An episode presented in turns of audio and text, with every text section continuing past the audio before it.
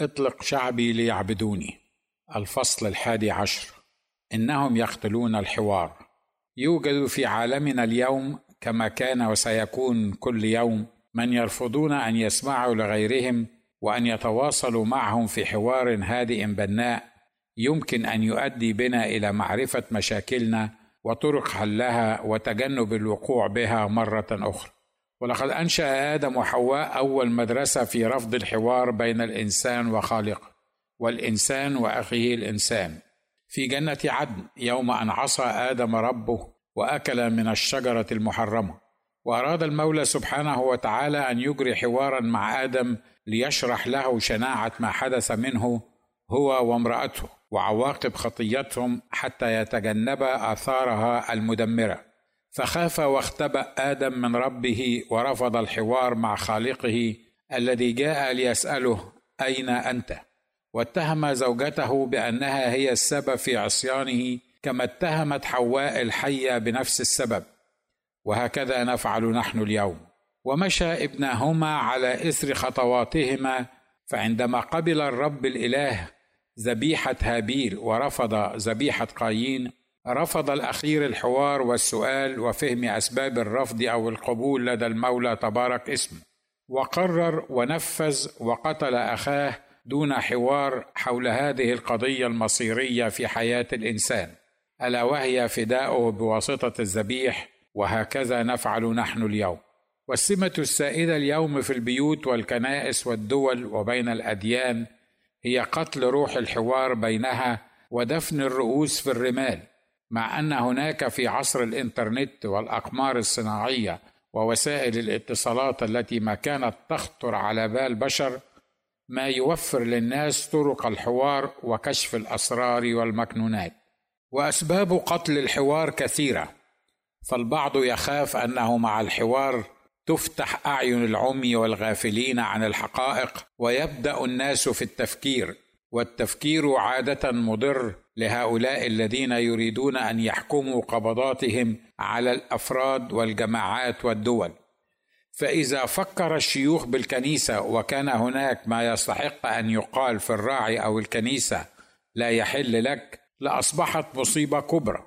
انقسمت على إثرها الجماعات واتهم كل منهم الآخر بأنه يرفض الخضوع والحوار. والبعض يقتل الحوار للخوف من التجديد. فالحوار يؤدي كما قلت للتفكير والتفكير يؤدي للتغيير والتغيير يقلق البعض ممن تعودوا أن كل شيء تمام.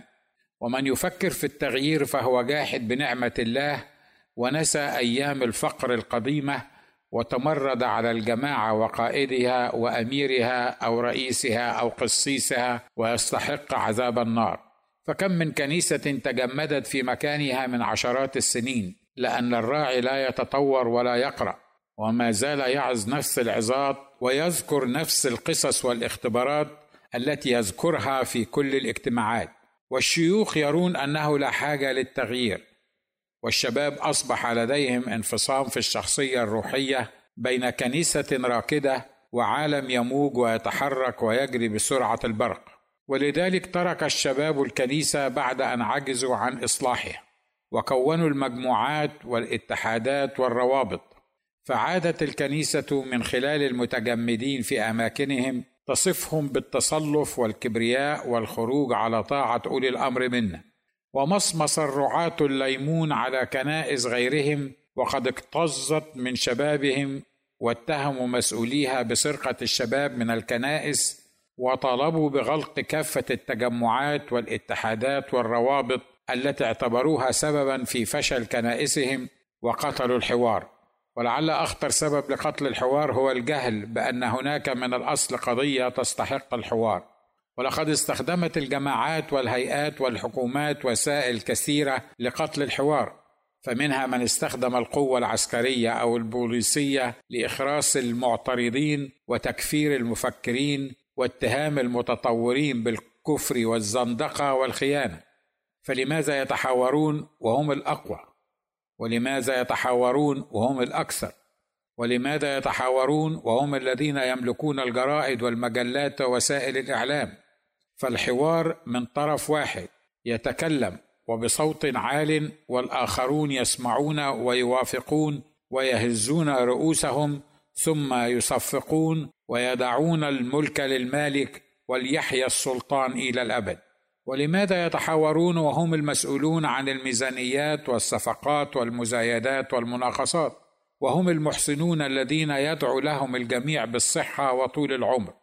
والبعض يقتل الحوار بالاستسلام واليأس والقنوط ويتمسكون بالقول المأثور مفيش فايدة ويدفنون الرؤوس في الرمال وشعارهم أنا لا أرى لا أسمع لا أتكلم ومما يؤسف له أن أولئك الذين يدفنون الرؤوس في الرمال ينسون أو يتناسون أن دوام الحال من المحال فالتواصل والحوار ينفس عن صدور الرجال ويسمح لقوة الغضب والبركان المحتجزين بين الضلوع بالخروج رويدا رويدا فتحدث أقل الخسائر إن حدثت.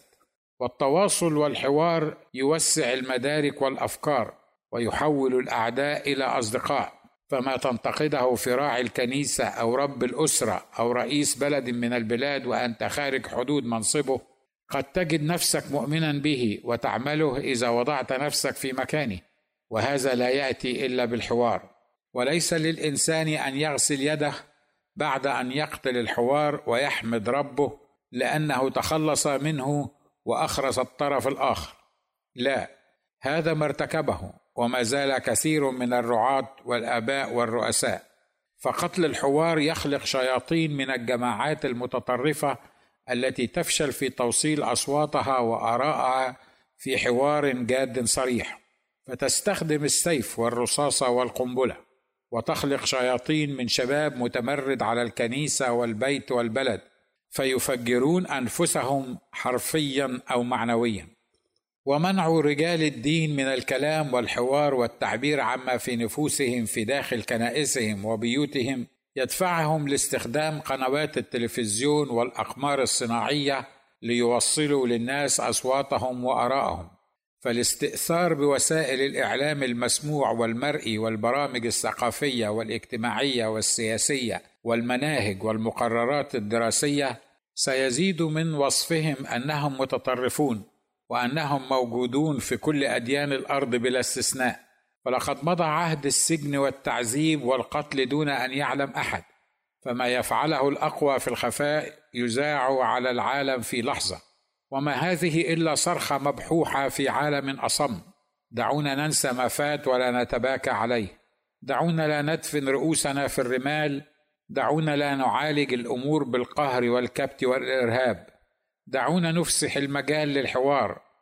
فقضايا حقوق الإنسان تحتاج إلى حوار وقضايا الإرهاب والتطرف الديني تحتاج إلى حوار وقضايا سيطرة أصحاب دين معين على مصائر وأقدار البشر في كل مكان تحتاج إلى حوار وقضايا الاختلاف العقائدي بين المذاهب المختلفة والأديان المتباينة تحتاج إلى حوار.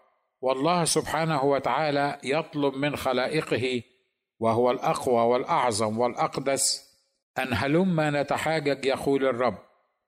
إن كانت خطاياكم كالقرمز تبيض كالثلج وإن كانت حمراء كالدود تصير كالصوف النقي ونحن خلائقه الآثمة المتمردة والخطاة. فكم وكم تكون أهمية الحوار بين الإنسان وأخيه الإنسان.